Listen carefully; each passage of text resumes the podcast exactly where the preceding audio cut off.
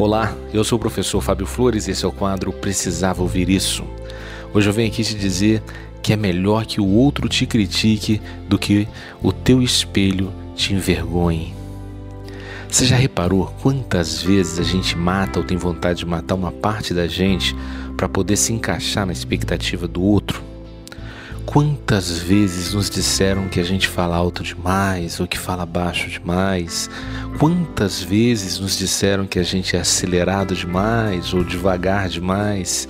Quantas vezes nos disseram que a gente confia em todo mundo ou que não confia em ninguém?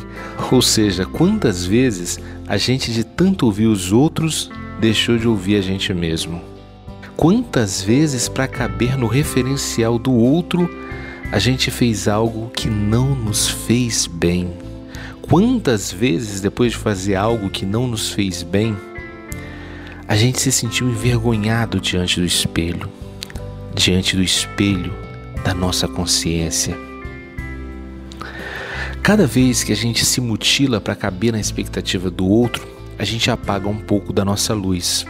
E a gente vai apagando pouco a pouco aquela luz que a nossa mãe nos deu. Porque quando uma mulher traz ao mundo uma criança, a gente costuma dizer que ela deu a luz. E de fato isso aconteceu. Ela deu a luz a um ser cheio de luz. E esse ser cheio de luz encanta a todos. Todos sorriem quando estão diante de uma criança, porque ela é pura luz.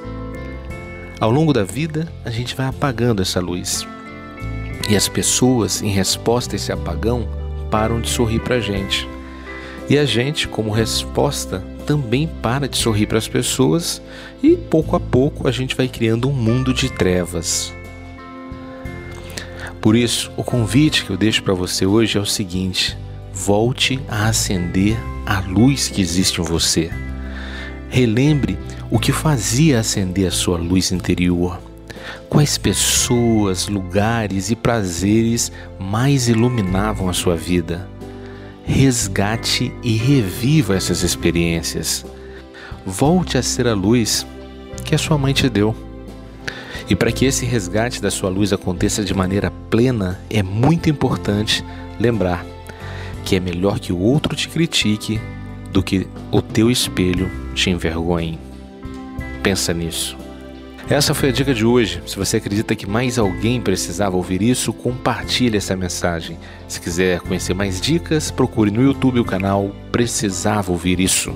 Um forte abraço e até, até a sua vitória.